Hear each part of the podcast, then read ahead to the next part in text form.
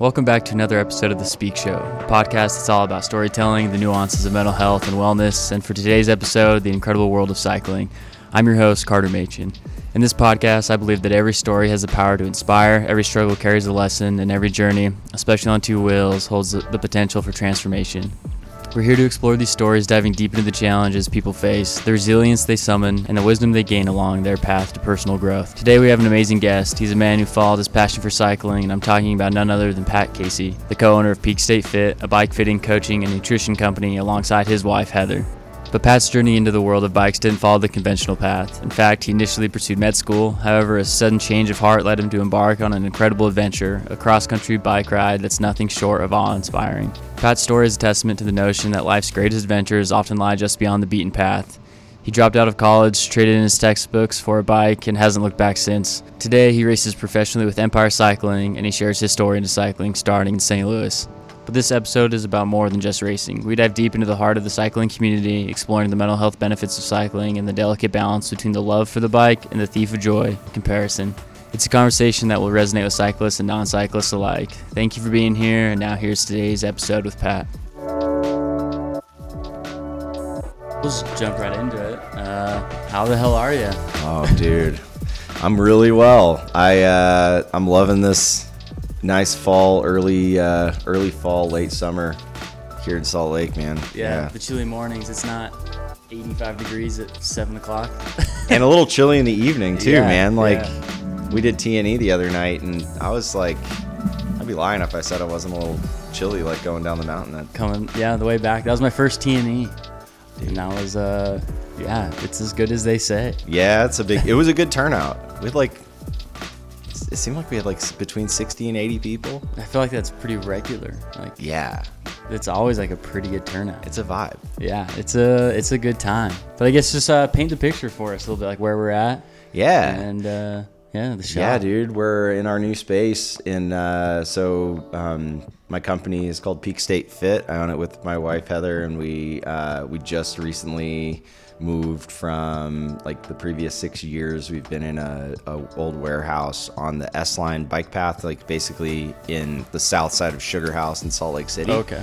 and um, you know it was a really cool space, but we. Um, we had some just you know challenges of not having a storefront. We were sort of in this upstairs like loft like style apartment kind of vibe that it- you could have been in like you know midtown Manhattan and um, it was really rad once you got there, but was, there were challenges of finding it. And Okay. So yeah, we we just acquired this beautiful space on the corner of 1700 South and 3rd East in Salt Lake, and uh, literally just on the corner in a in a pretty cool old 1500 square foot building that used to be a little grocery store. Um, yeah, right now we're sitting in our little uh, cafe that's going to be uh, up and running in about four weeks at full steam, um, and then the majority of our services are, are, are bike service and bike fit. So Yeah, this this shop's pretty awesome. Yeah, y'all did a great job uh, designing it. It looks looks amazing. Stoked to see the final out here in the coffee it'll shop. continue to evolve. Yeah. yeah, we'll be doing a lot out of here. So you know, and for the, all the people listening in Salt Lake, you know, keep an eye out for uh, for group rides and stuff through the fall, even from here, because it'll be a it'll be a good spot. To, There's a new meetup spot for group rides. Hell yeah, be here? absolutely. Yeah, I think you know it's the Saturday morning rollout coffee shop, uh, you know thing. It's it's Yeah. funny in Salt Lake. There's just nothing like this. There's nothing. No. There's no concept that has. There's no the, the that bike culture. It's finally starting to get here a little bit here in Utah, Mm-hmm. I think. Um, but yeah, like the coffee bike go hand in hand. Totally. And yeah, this is. I mean, the first of I know that's anything close to it. Absolutely. And, yeah. yeah, I mean, it's it's, a ton of and, fun. and it's funny to like, you know, anybody that's spent time in Boulder, like knows that anytime you hang out at Rapha Mm-hmm. down on Pearl Street is, you know, it's like you're going to see the who's who of, of like bike racers and cyclists and, Uh-huh. and influencers in the, in the world of cycling in Yeah. Boulder. And, um, yeah, I just feel like there's nothing that, nothing that really fits that kind of cultural center slash yeah combines Mm-hmm. combines the love of coffee and bikes. Yeah. So how long you been in Utah? We've been in Utah for about ten years. Okay. So going on ten years this year. So have you kind of how have you seen the that bike community kind of start to progress to like other parts? Is it like catching up here in Utah or? I so it's funny to be. I, I had moved here from the southeast. I grew up in St. Louis, Mm-hmm. and then moved to the southeast United States. I moved to Alabama for about four years. Okay. After college, and um, you know, it's the I would say when I moved to Utah, the racing culture was much stronger than it has been in the past few years. But um, you know, I think overall because we have such a robust industry presence here in, in Utah that the the bike like communities are are huge. And there's really like few degrees of separation between different types of riders and there's just so many people that ride bikes. Um, but yeah it's it's interesting because the city's so spread out like there's not as much of that like really combined like paths crossing of, of everybody on a regular. So um, Yeah. yeah, it's kind of an interesting, kind of an interesting city in that way. But um, in terms of bike culture, I mean, I think it's, I think it's definitely here. It's Yeah. just more of a an af- aspect of having, uh, I don't know, a way to, a way to integrate. Kind of the social friendship way, like kind of hang out, not just like meet at Trailhead ride, go Yeah. home, or yeah, Totally. do a ride, go home. Yeah, yeah, Yeah. totally. Okay, and so like, what was your kind of path into bikes, and how did that start? Yeah, I started riding bikes when I was sort of in grade school, just like as transportation. I got right. My group of friends that I was with were like we rode everywhere. Um, just rode our hardtail 26 inch mountain bikes on Yeah. the road. You know, clipped in just like cargo shorts and with a backpack and like Just having fun. just having fun, rolling around everywhere. Um, there wasn't as much access to mountain bike Mm-hmm. in St. Louis growing up. So like when we would go mountain biking, we would have to like we would depend on like our parents or like Okay. friends' older brothers and stuff to like drive us out to the state park so that we could go Mm. ride trails. So we sort of like leaned on this whole like urban mountain biking vibe. That we were like rolling around, like hucking gaps and like jumping off curbs and Yeah. you know wrecking our shit because we were riding up and down stairs and um, you know probably drove our parents crazy. But it was ultimately what led me into like learning how to fix things and and getting really interested in mechanic work and ended up working at a shop. Starting when I was 15 I actually worked at an REI first because they were they just didn't care about like age range. Like I was close enough to 16 I guess and I could ride my bike to work. So I worked at REI for a little while and then I got a job at this really cool specialized concept store in St. Louis called Mesa Cycles um, and that was sort of where like the influence of like the racers became like at the forefront. I was like, Okay. Uh-huh. I want to do that. Like it was like the you know dudes that would come in the shop were like, you know, tattooed, skinny, yeah, grunge dudes that like, you know, were always riding around on like deep carbon wheels, and it was just like this this super cool like center of of Yeah. like performance. People were just into it. Like there was a bike fit studio in there. Um, there's a guy named Dave Breslin who had a blog that I read that was like he was super. He wrote he raced everything, mostly cross country mountain bike. And that was sort of what exposed me to racing. I joined a team called Okay. Dogfish out of St. Louis. So it's sort of like this amateur, long-standing amateur team. They've been around Oh, forever, nice. and um, yeah, they just like sort of led me down this crazy path to where we are today. So it's fun to it's fun to think about those things because yeah, like the people in our lives that influence our direction. You know, it's all for me. It's it's literally all been centered around bikes, which is funny to think like we've just been sitting in here chatting. Like, Yeah. yeah, wow, my bike, my life is so like cycling centric. It's hilarious. Like, but it's you know I wouldn't. it's opened up so much for you throughout the years, and kind of just shaped, and the people you get to meet through it too. Like Dude. it's such a diverse group of people, because everyone just kind of like does their own thing, and then they all come in and Mm-hmm. we ride bikes together. Yeah, it's a unifying. and like what you get to talk about and people you get to meet on the bike are like wow like this is pretty cool like Yep. community like you've got everybody out there Totally. like my group of friends there's like the investment bankers and like private equity guys and the doctors. and it's like such a awesome range of uh, people you get to meet.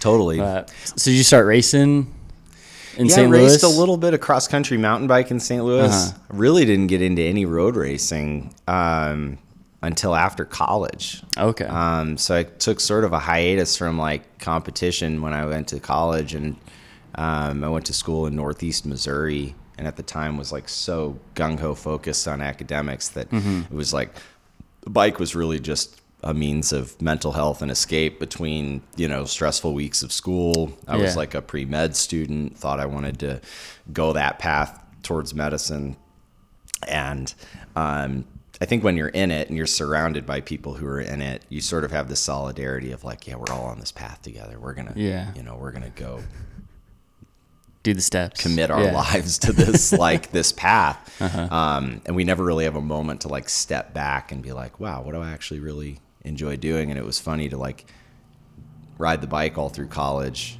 in rural Missouri, just go for hours and hours and hours in one direction, never see another person. Those were the times that I was like probably the most well mentally, mental Mm. health wise, well, and you know, it's like the only exercise that I really enjoyed doing. You know, and it's like Yeah. kind of play pickup soccer with my friends, but the bike was like, you know, time of solitude and be able Mm-hmm. to like kind of reflect. And so, you know, I got out of school and like it's like leaned really heavy into the bike. Just didn't know what I was doing. And Yeah. um, I got a job while I was doing a, an unpaid internship. So I got a job at a shop in Montgomery, Alabama, like the only bike shop there, making like seven dollars an hour.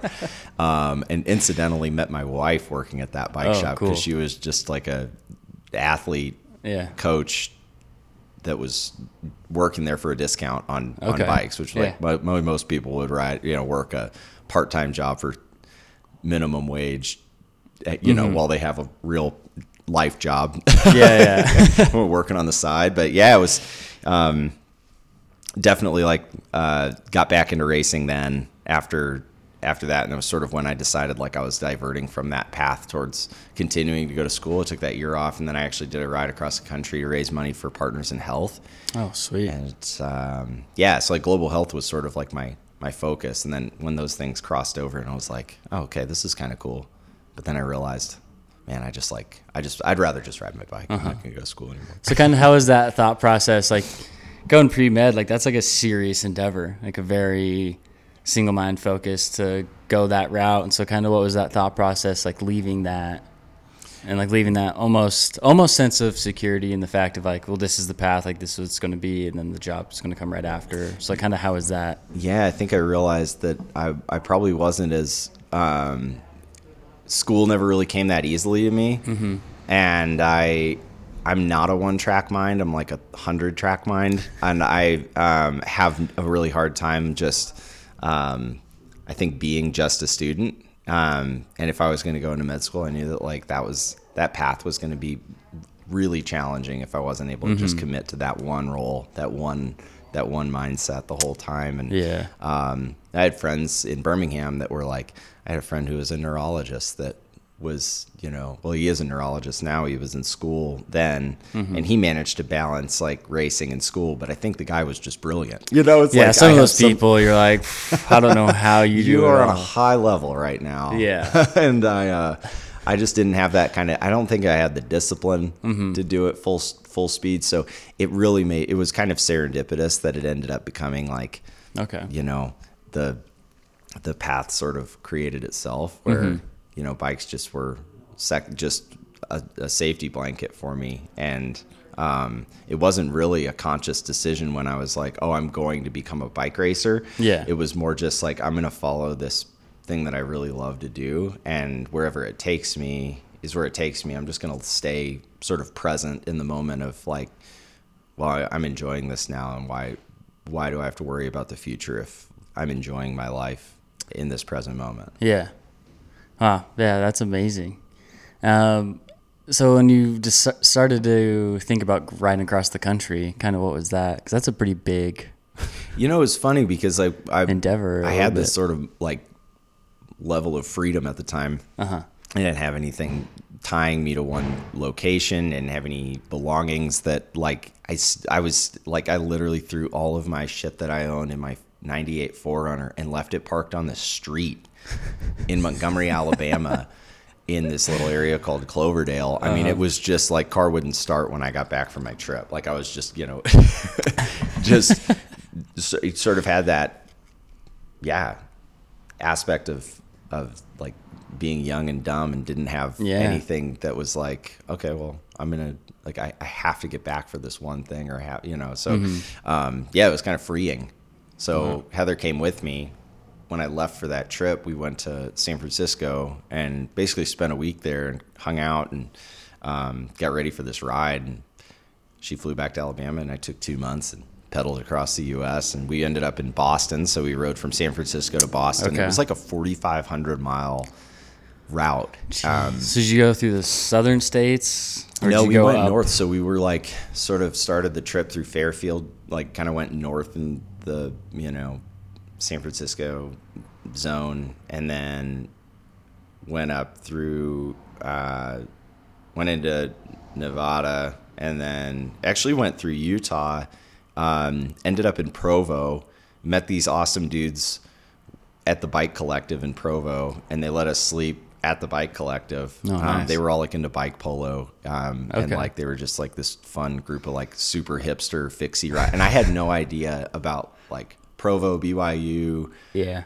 Mormon, anything. Like it was. Yeah. I was totally In the city, Had no yeah. idea anything a- aspects of Utah, and I like had the best memories from like that like one day stint in, in freaking Provo. And I, it's funny because I haven't like I've lived here now for almost 10 years and I haven't even I've not, I've not spent much time Yeah. in Provo or even tried to reconnect with any of those people but um, yeah then we basically went like dropped down into Colorado and then rolled up through Nebraska and then went basically like like northern Midwest states like Nebraska, Okay. Iowa, um, kind of just meandered across. Mm-hmm. We didn't touch Kansas or Missouri, which was fine with me. Yeah. I've seen those enough.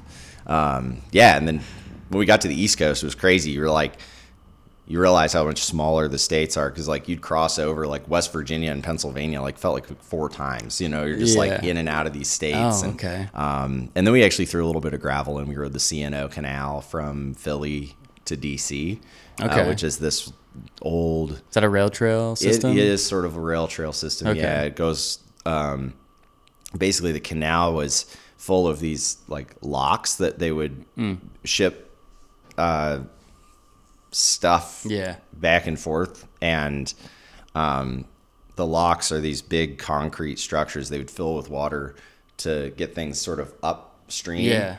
Um, so seeing that old infrastructure was kind of neat. Just like you know, seeing areas of the country that you'd never see other than being on a bike. Yeah, and the bike just offers like so much. You get to see so much of a city or national park, wherever you're at, like a little bit more intimately. Like You're going slower, and then you're also experiencing it like physically, just like crossing that, and you just get to see like so much. Yeah, you just like can- even around here when I ride around the city, like all the like the cool mur- like art murals you see, like all the cool shops you would never see if you were just like driving 40 miles an hour everywhere. Totally, Like it's such a cool way to experience any location, absolutely. and it's so it's so much fun. you connect with your environment in such a more intimate way. I- I Mm-hmm. and love it. people too, and like stopping, because I'm sure you probably met some wild people, not wild people, but Oh, also you're yeah. just like, yeah, I'm riding across the country, and they're like, what are you doing? Yep.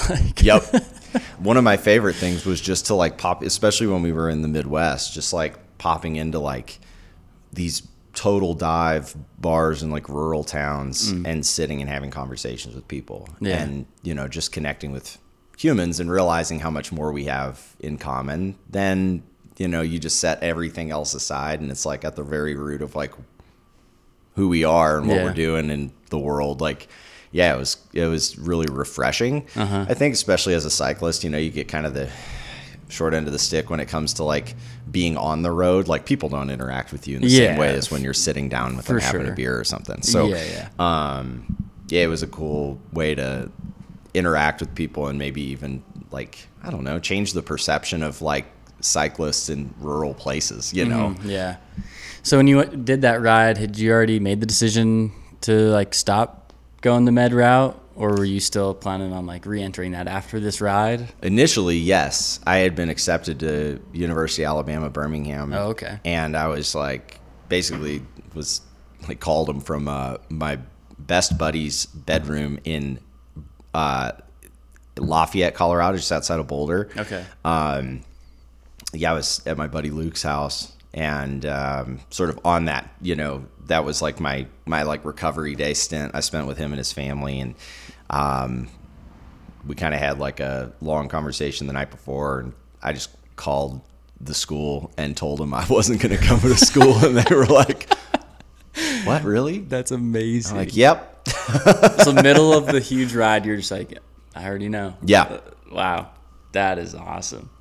So kind of what was that jump into the unknown like? it was really freeing. I think it was fun to be like, oh, like I actually don't know what I'm doing. Yeah. And I, I have a lot of like uh, excitement about not having this like clear cut plan. I had a lot of anxiety about going back to school. You know, it was like kind of being this like it was an unknown as well, but you know, uh, also a familiar like stressor in my life that was just Yeah. like you know I, it's i think it's okay to not be like super stoked on being in school and like you know we were chatting about like knowing that like i don't know knowing what you want to do at such an early age is like Ridiculous. it's such a limiting um, it's such a limiting thing for exploring what you can do when you're young Yeah. like what you can do with your body when you're young what you can do with your mind and when you just lack so much experience. Like I remember the stresses of leaving high school and like the early years of college, and everyone's like, "Yeah, I know what I'm gonna do." I'm like, "We're 19." yeah Like, what do you mean? Like, I don't have any life experience.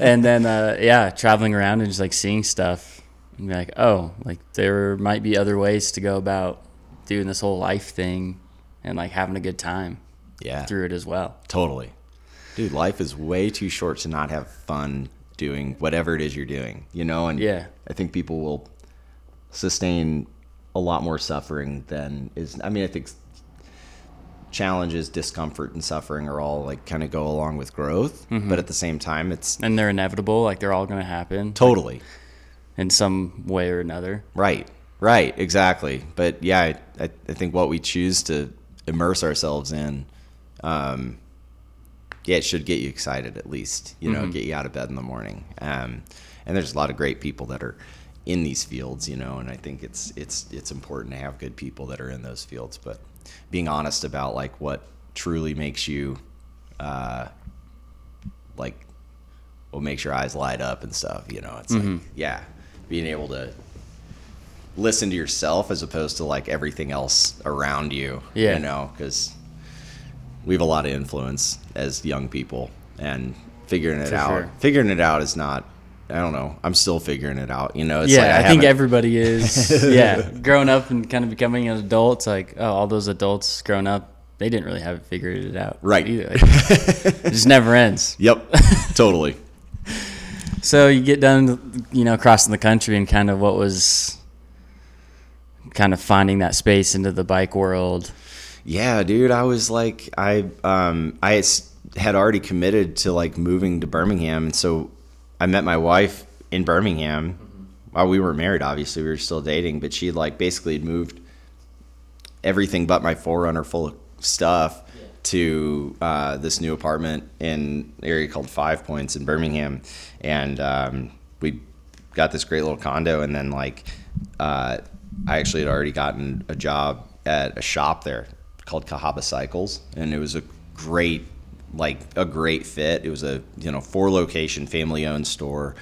Um, that I connected with the owner um, on the phone while I was on this trip, and um, yeah, basically moved moved back and, and immediately started wrenching on bikes with uh, with this awesome group of people at the shop, and so yeah, kind of just jumped right back in and felt like home, like Oh, immediately. Where I was just like, oh yeah, this is this is this is it. This is where I want to be. Um, and yeah, we were there for a little over three years um, in Birmingham, and that was when I really picked back up with with bike racing and you know got really into the road and um, sort of knew after that trip that like I wanted to pursue road racing and albeit late you know in the game as like a 22 year old you're still you know as like a cat three i think at the time i was uh, you know just like trying to figure out like where i fit in. And i just kept racing like just traveling around the southeast to races. And Okay. um, by the time we left birmingham i was a one. And um, moved to utah and uh, connected with Mike Pratt, who owns Canyon, well, was Canyon Bicycles, now is Hangar 15. Oh, okay. And um, I'd known about like their elite team. Um, ended up making a connection through a friend that actually lived in St. Louis. So we were we used the same shop in St. Louis and had all these mutual friends. And he sort of introduced me to Mike, and Mike picked me up for this elite team. And um, I spent the next two seasons riding for them. Like did Redlands and Joe Martin and Gila, and Oh, okay. sort of connected with all of these, you know, all of these people who are, a lot of them are still racing now, you know, like Yeah. the Williams brothers and like those, like all of the, the people that like are probably still relevant in the sport were relevant then too. Okay. And, um, it's, it's an interesting thing to like look back on those, like it just freaking 10 years ago to like, to now and see kind of where yeah where the racing world is in america and you know while there's not as many stage races um, i feel like the crit the crit scene has sort of evolved from a lot of people that were like kind of gung-ho Mm-hmm. towards like stage race road race focus and now they're all doing crits Yeah. like robin carpenter's like full on crit squad you know it's kind of Yeah, cool yeah. to kind of cool to see the um, the combination of like these old talents that I really looked up to to now be in the field and like racing together still. Um, so yeah, kind of a cool. Yeah, that's that's a ton of fun because there's not very many. There's no stage races anymore in the states, are there? There's There might still be- there's- Joe Martin, Gila, and Redlands still go on. Yeah, but like North Star Utah. Grand Prix didn't didn't happen this past couple years. Yeah. Yeah. Tour of Utah's gone. I never did Tour of Utah. Um, U.S. Pro Challenge is gone. Tour California is gone. So yeah, all those All those big ones that brought like a lot of attention to the sport Yeah. here, like from like the highest level. Mm-hmm. Um, yeah, it's unfortunate they're bringing back some of it with like the Maryland Cycling Classic and trying to. I think they're trying to pull some of that interest back into the states, Mm-hmm. but it's. I think race promotion is a really thankless and challenging job to do. yeah. Um, well, and like the culture of the sport, if, like here in the states, I don't feel like. I mean, obviously, it's not as big as it is in Europe, totally. and so yeah, that racing culture for that here, it's never really been as big. Is that? Would you say that? or is Um, this like certain parts? it's just been i think it's just a different flavor of it um it Because the crit and gravel scene now here is getting huge. totally like- yeah um and i think the access to crits and gravel are greater than like Yeah. big road races like road races are logistically challenging to put on um Yeah. i mean there's still i th- think there's a lot of states that do well at road races and stuff but even here in utah you look at our calendar and it's like you know a fraction of what it used to be when i really started racing here um and i think that's probably tied to you know um just that it's gotten a lot more expensive. You notice like location of those races are always in places that are like extremely rural, and there probably are a lot fewer uh, obstacles to to putting on those types of events. Yeah. um, being able to like you know shut down a road and like you know the outskirts of Salt Lake City is a lot less likely than if you go like an hour further south and then you're in the middle of you know Yeah, farmland. yeah, and so there's there's a lot of great courses here um, Uh-huh. that they've done historically that I think um, it's a bummer that you know some of them don't exist anymore, but um, but I can see why. You know, crits Yeah. are crits are way more like They're, they're better to watch. too. Yeah. yeah. Watching a road race, I mean, you don't really. Totally. Yeah, if you're gonna bring your family to a bike race, like you bring them to a road race, they're probably never going to come again. Yeah. But you bring them to a crit, and they're gonna they're gonna be like marking their calendar for the next one because it was just such a vibrant, electric. Yeah. Yeah, I've, I've brought them. some friends to some crits, and they have you know zero knowledge in bike racing. Like they just think of the guys in lycra, like the old dudes they see when they're driving. They come to a crit race, and it's like, oh my god, like this is intense. Yeah, yeah, yeah. Like it's a party. Totally. Like it's so crazy, especially at events like Tulsa for sure. Um, even the ones here too. But Did you come like, to Tulsa this uh-huh. year? Yeah, I was out Oh, there. dude, Like awesome. each course, like Red Bull has a full block, like blocked off, and it's a party. Like Yep. the music's so loud, and like you're racing past that every lap, and like, Yep. the barriers are just stacked with people, like cowbells, people banging the barriers. Like it's a rowdy, it's a rowdy sport, and I yeah, I'm stoked. There's so much around it now, and like media around it, and like people coming out for it. Yeah, Because like as the photographer, like running around, I hear so many people, and they have no idea what's happening, and they're like asking people questions, but there's so many Yep. out there just to watch. Yep. So it's super fun to like see that side. Totally. the spectators. I um, I feel like as like riders, we don't get to experience the the party side as Mm-hmm. much um, because usually by the time we're done, it's like everything's kind of wrapping up. You know, Mm-hmm. like there's people that'll hand you beers after the race, but it's Yeah. it's still like you know. It's like all right, show's over. Like we're going home. Yeah. Um, and this year at Tulsa, I got dropped from Crybaby Hill, and I just had a weird. I probably should have taken a lap. I got caught in a in a little pile up on the hill, like just like in the bubble, and um, ended up getting getting popped off. And there was like 30 minutes left in the race, and I just like rode up the backside of Crybaby, and I was on the hill, and it was the craziest like frat party like rave uh so like nuts. there were people that were that were so beside themselves like Yeah. like laying on the ground and i mean i was just like holy crap this It's a full rager. this is intense Yeah. and uh yeah kind of it was it was fun though to to sort of go to the other side of the tape for Uh-huh. that last day i was like okay this is Yeah. even if these people have no idea what's going on in the bike race like Yeah. it is just it is such a huge event you know and and brings out so many different types of people that have no Mm-hmm. like would otherwise not attend a bike race you Oh, know but sure. it's such a big deal in Tulsa and and Tulsa is like I feel like the like the gold standard of like like American bike racing brought to life in this like in this totally unlikely place. yeah. Tulsa, Oklahoma. Like it's such a strange place to have one of the biggest bike races in the country. But it's such And a the show out for it is crazy. Yeah, but you know, it's funny. The bike culture there is is really robust, and like I have a friend that works for Retül that I talk to all the time, and he um, he moved from Boulder back to Tulsa because he's just got a ton of friends, sort of in the industry Okay. there, and um, yeah, it's like a really um, well established bike community there. Um, awesome. Which is cool to yeah, cool to to be like yeah, all right, it's everywhere. You Mm-hmm. know, it's this unifying thing like we talked about. Like it's there. You can go you can go to like towns in like college towns in rural Iowa, and there's a great bike scene. There's Yeah. you know You can always find a group ride. Yeah. Pretty much any city. Totally.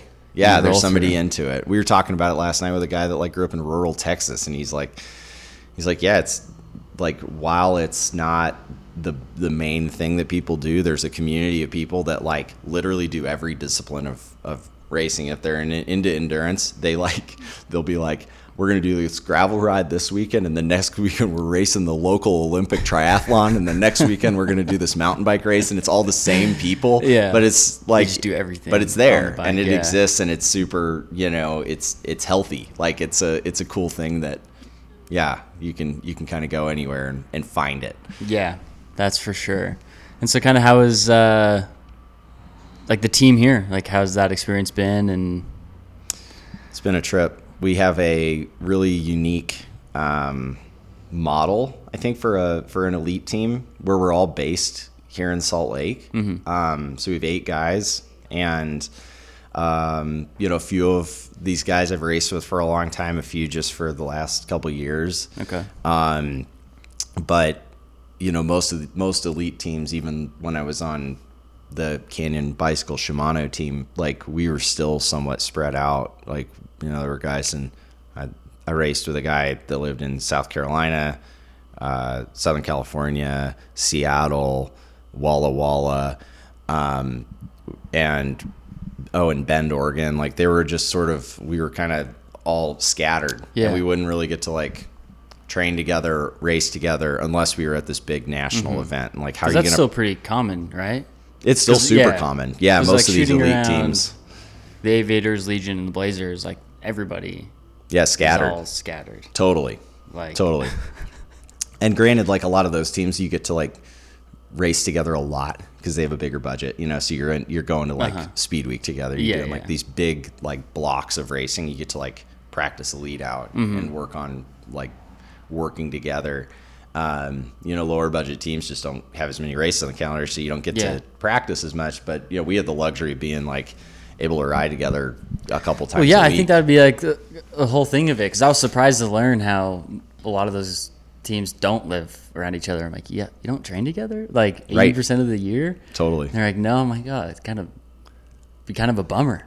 It a little bit. Like, totally. It'd be nice to just be with the team all the time. Yeah. So that's cool that everyone here with you guys is just all based Salt Lake. Yep. Salt through the valley. Yeah, and I think the most important thing about racing for me is just like spending time with people that I enjoy being around. So it's yeah, like it's a it's cool to be able to train and race together, but then also just being able to like I don't know, I think when you're connected with your teammates, you have this additional layer of of like respect, trust, um, like passion for doing what you're doing and like that you're all in it together kind of thing. Yeah. Um, so yeah, it's kind of a fun aspect of like being local, being local to to Mm-hmm. Salt Lake, and then you know having the support when we do have races here um, is kind of incredible. Like to be Yeah. the local the local team doing Salt Lake crit, and, like being off the front Mm-hmm. is like a totally different experience than anywhere else in the country. That's know? amazing.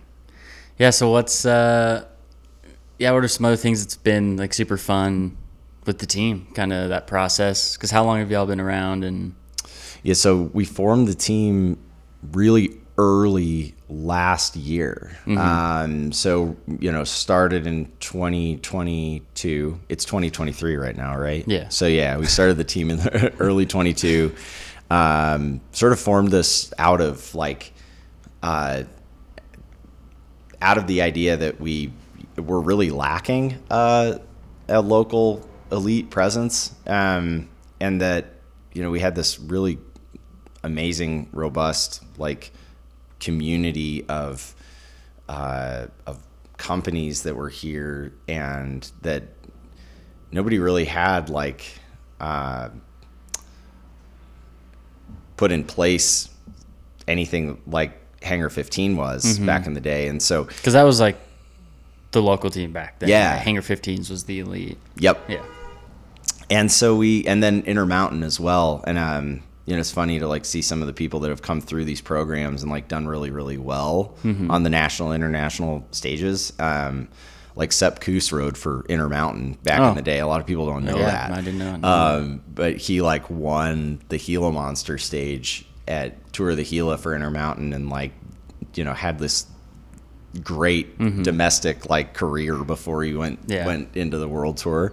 Um, but yeah, I mean, like Utah bike racing used to be just this powerhouse like incubator of A lot of good guys of came out. of high level riders Okay. and then you know once like those teams kind of disappeared so you didn't really have the same level of talent identification like people don't end up like we have we have a handful of people that are you know doing really big things like Anders is you know racing national level track events and Mm-hmm. going racing internationally for the for the you know US track program um, but yeah I mean there's not as many people on the road doing as much. So we were like, man, this is like an untapped thing. And all these NICA kids that are getting into like training and racing on the road, like where are they going to go after high school? Like, what do they even know that crits exist? Do they Mm-hmm. Yeah. know that this is like an opportunity that like it doesn't, you know, it doesn't take much to get into crit racing. Yeah. Just get a bike and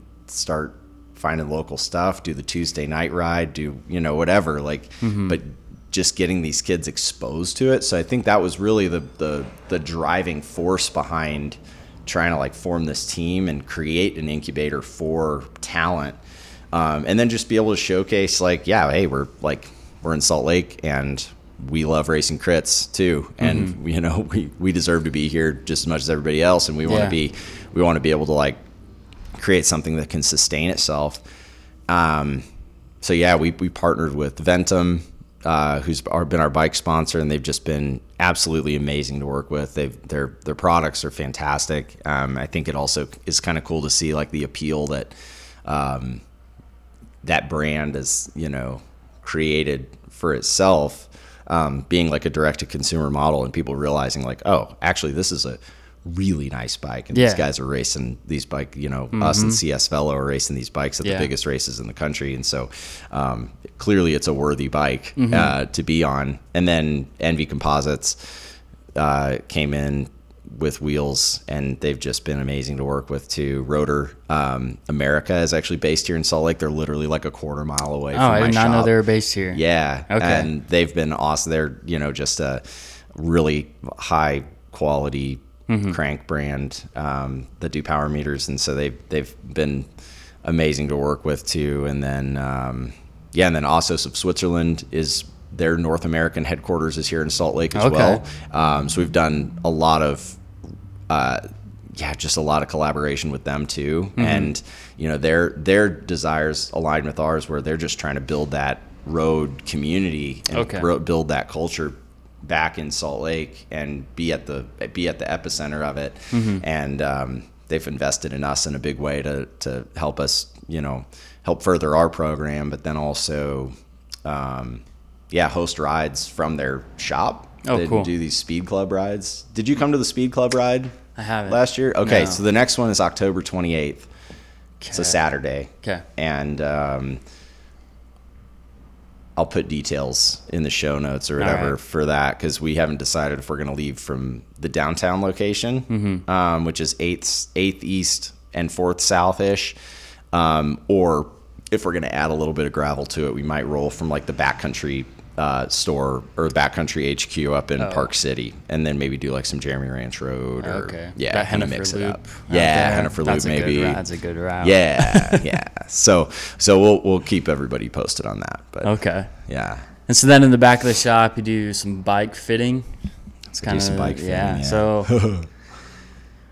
I, yeah, I guess just give an overview on the bike fits because people ask me uh, a lot of times like people getting into it from TikTok and Instagram. Mm. I think it's really blowing up cycling. I think it's awesome. Like how many people reach out to me and I have zero knowledge cool of bikes and mechanics. So um, yeah, so kind of the bike fitting process a little bit and kind of the importance of going through that.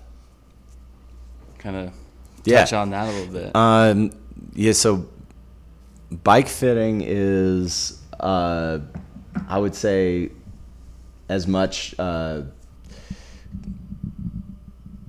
performance performance oriented thing as much as it is like an injury prevention and management and maintenance type of you know service. And we we do it as you know it's our full-time thing here. This is like my you know I, I mm-hmm work, you know, every all day, every day in here doing fits, which is um, a super unique thing. Usually, like when I was when I started out doing fits in shops, it was like you know every you'd get a fit every every couple weeks, mm-hmm. maybe a couple in, within a week, but it wasn't like a you know revolving door of like yeah. people come in for fit work. Um, but I think we've set ourselves apart in a way that like you know people see that it's our number one focus, and people come in from all over mm-hmm. to to work with us on their position. Um, partially because I think we do, you know, a good job at sort of m- meeting people on a level that you know is like very much like uh, it's not necessarily a top down process. Like, oh, I know, I know what you need, so you know, yeah, let me talk at you. It's more like, all right, let's let's just talk about talk about your issues, talk about what mm-hmm. you're trying to achieve.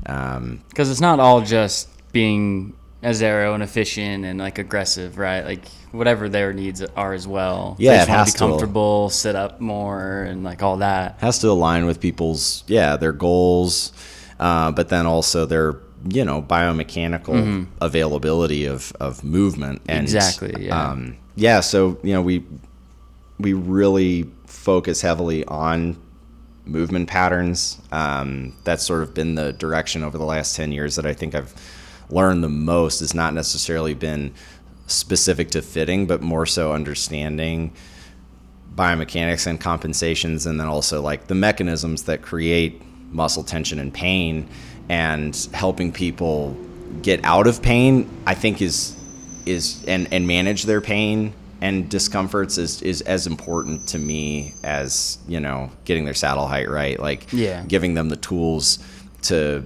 not just rely on me but also understand like what's going on with their bodies what's going on behind the scenes and and you know how i think ultimately how like lifestyle and complacent adaptations like things that we develop like muscle shortening and lengthening around postures and movements that we do habitually Okay. um, how those things impact when you go to ride your bike when you go to run when you go to do whatever it is you do outside of like you know your nine to five.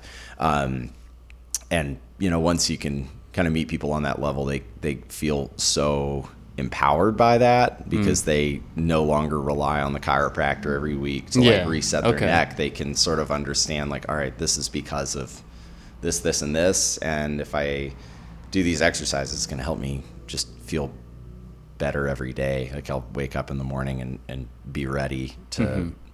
Do whatever it is i have time to do today So is it a common issue in the industry, just kind of the tight muscles that people get on the bike, and then it's hard to do the upkeep. It's like the tedious, like stretching. And Totally, stuff. it's the stuff people the don't big- like to do. Yeah. yeah so kind of one of the common ones? Is like a lot of short, like tight hip flexors and lower back? Do you see? Yeah, I would say the the over overall like zooming out Mm-hmm. on most humans that external rotation of the hips, internal rotation of the shoulders, forward head carry, anterior rotation of your pelvis, sort of the you know the the common like postural things that you see people like with their feet kicked out. Yeah. And you know, they're kind of slouchy and you know, their their mid back and upper back is really like kyphotic, like really forward curved. Yeah. Um, you know, and that a lot of it's from devices, you know, Yeah. phones, computers, sitting at a Being desk. at a desk forever. Yeah.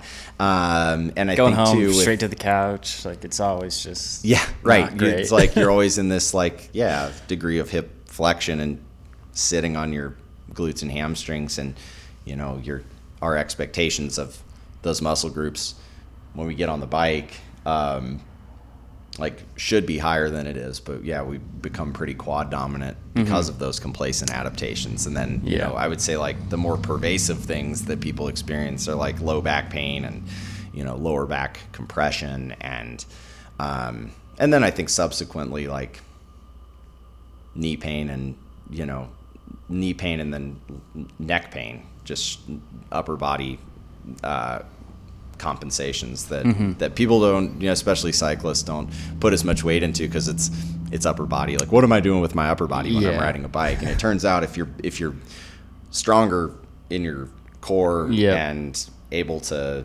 maintain good axial skeleton position, then you know you're gonna you're probably gonna perform better because not only Yeah. are your core muscles able to support you Mm-hmm. in space, but you know you'll you'll rely less on those muscles for breathing mechanics and all of the things that kind of keep our systems all working. Yeah, I definitely uh, got pretty humbled. I did a gravel race up in Cody, Wyoming, a couple weeks ago, and then yeah, I was like, man, my core, and my triceps, like, I'm not strong enough Wrecked. on the muscles outside of the legs, and I was like, I am so destroyed right now. Yeah. It's so yeah, it's crazy just the small things uh, they have to do off the bike to be comfortable and, and efficient on Totally. it. It's a lot more than I thought it would be. Yeah. But Yeah, yeah, and then no, I mean, definitely different disciplines demand more of our bodies than others. So yeah, we, um, I will harp on like people that are doing. I, I would say triathlon is a really demanding one too because like we do a ton of triathlon related fits. Um, I mean, I think that the tri position itself can be like complex in its own way, but then also like um, you're trying to balance muscle recruitment and promote the best environment so that you can get off and run a marathon for people Yeah. that do long course triathlons. So um, those people will buy into the you know the program of like okay you really do need to do this stuff like you're you're embarking on a huge event to- You're asking a lot of Yeah, your body. Like yeah, you you're demanding can't really cut of- the corners. totally totally yeah so yeah the core core stability um and and just promoting a better environment for for your body is like definitely the importance gets higher the the longer you go and the more mm-hmm. the more variety of demands terrain changes you know, Yeah. that you're gonna that you're gonna do in whatever event you're gonna Yeah, and the amount of core to stable, like stabilize a bike and do all that. There's a lot of like micro muscles that you don't really think about totally too often. until they until you can't walk You're Yeah. like, oh god yeah uh, agreed Yeah, we were chatting a little bit before, kind of that that mental health side of the sport, and I feel like a lot of cyclists, most of the people I talk to on the bike, it seems like a common denominator for a lot of us. And so, kind of, what was your experience going through? Whether was that transition out of school and like taking that free route, or like even today, kind of how has the bike helped you in that space? Yeah, I mean, absolutely. The it's the probably the one thing that I can rely on that is you know you know sort of change the course of my day. Whether I'm having a you know stressful day and and I just need to unplug, or you know I, I just want to go I think e- express myself in in a way that is not um, intellectual or like completely separates me from the rest of the world and all the other Yeah, noise that that we experience. It's a big disconnect. Totally. Yeah. Yeah. So no, I mean, it's I, I think it's always been it's always been that for me, and Mm-hmm. and probably always will be for me. You know, um, yeah, having uh, having the opportunity to to ride and, and connect with with everything around me.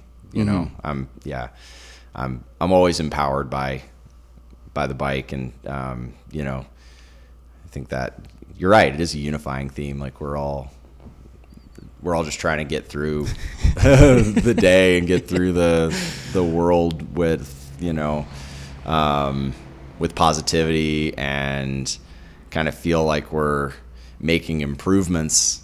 Um, sometimes it's it's hard to see like uh, everything in your life carry the same sort of trajectory and because a lot of things we don't have as much control over and you know within training specifically like yeah you have different ebbs and flows in training but like um think training for me is so um so much about just feeling like I have control over this one area of my life that nobody else nobody else can affect you know and i i'm in the driver's seat and i can you know not in a type a kind of way but more just Yeah. like that this is my time and this is my place that i can be who i want to be and you know who i choose to surround myself with while i'm on the bike is like that adds just adds to the experience of Yeah. it like i don't you know socialize probably like normal people like you know we like our social time is on the bike right Yeah, like pretty much. so about it. I um yeah, I kind of love the I I'm I'm a super social person. Um but yeah, I don't go to the bar to socialize. I Yeah. like to, you know, go Group rally ride, around with yeah. my friends and and go get lost somewhere and, you know, drink a beer after. It's like just that's what gets me out of bed for sure.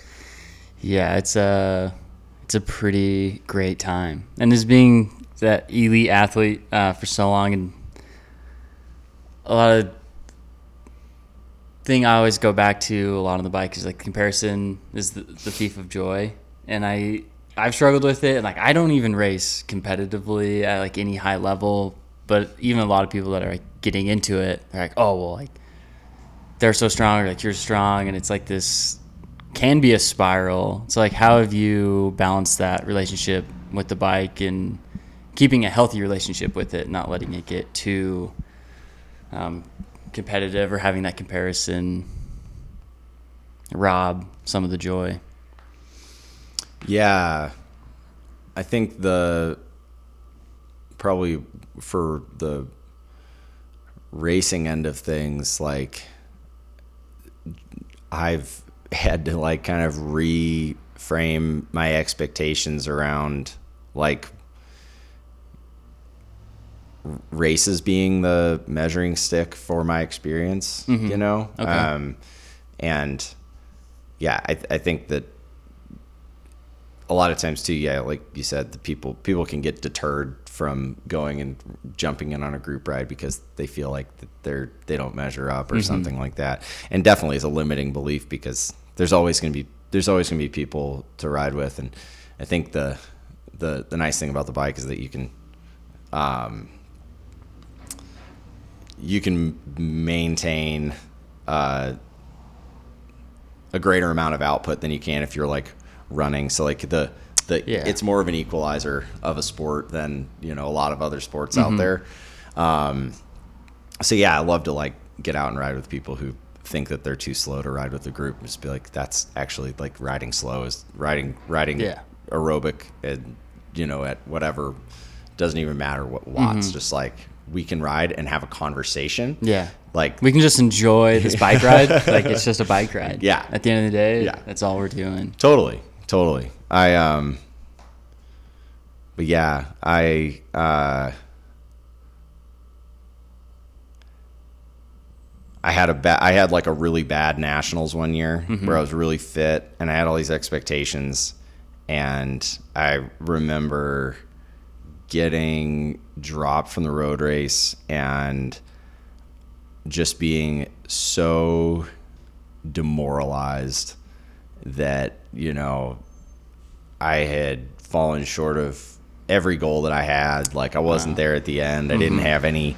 I didn't have anything in the tank to like give that Yeah. day, and it was like it was really hard because it was just like man, I'm taking so much time to travel around and do this and All the training just get your time, like all the teeth kicked in. sacrifices. Yeah. Yeah. and and we think everybody goes through it, right? Uh-huh. Like everybody gets their teeth kicked in, More often. probably than more than they, yeah, more than they want to admit, you know. And it's like, um, I think that really put it in perspective for me because I haven't had, even though I've gotten my ass kicked for sure, I haven't had the same level of like demoralized, like tail between my legs, like go home being like, I don't know if I want to do this anymore because as somebody that owns a business now, like it's my outlet to to be like bike racer Pat, and then I always have this to come back to, and it, it doesn't. It's not like the only measuring stick that I have in my life. So I think that's like an important characteristic for me to like, you know, I think always just keep in perspective that like, yeah, this we we use this as an outlet and we get to do this. It's not something that like um, should make us like second guess our uh, abilities because you can always you know you can always find areas to improve and Yeah. um, yeah as soon as it start as soon as it stops being fun you have to reframe your focus around it because yeah there was there have been periods of time where the sport's not been fun but you know kind of taking a little hiatus from it and coming back to it now i'm like i just feel like so privileged to get to to get to train and race and do Yeah. it at whatever level we get to do it at like i think it's so important that we like maintain that like perspective of how fortunate anybody is to get to ride bikes. Like um yeah it's just such a it's just such a unique way to experience the world. And and if we ever let it limit us and our you know experience is ever taken away like i don't know it's a yeah it's an important it's an important thing to like i think keep it in perspective right Yeah. Uh, it's a very dynamic relationship that always needs a little reshaping, reframing sometimes. But yeah, it's a great, great uh, thing to have totally all the time. But I think that's a a beautiful place to end it. Good ode to the bike and the relationship with it. Yeah, dude, appreciate the time. It's Dude, been thanks for been coming, man. yeah. Thanks for coming. We'll do this. Any big again. things on the calendar coming Oh, up this dude, fall, next spring? I uh, I w- am doing that Wasatch All Yeah. Road race this coming It's weekend. be brutal. I it's Can't going to be so brutal. oh my gosh. Yeah, 70 minutes of racing does not prepare you for like what is it? 90 miles and like 10,000 Yeah. feet of uh, Yeah. elevation change. So uh, I'm excited about it. I'm excited to like get out and just like have Suffer a a fun little bit. have a fun day on the bike. Yeah. um, I like underbiking a lot, so you know, I feel like this is. I was texting with so my coach is Jeff Louder, who puts this race on, Okay.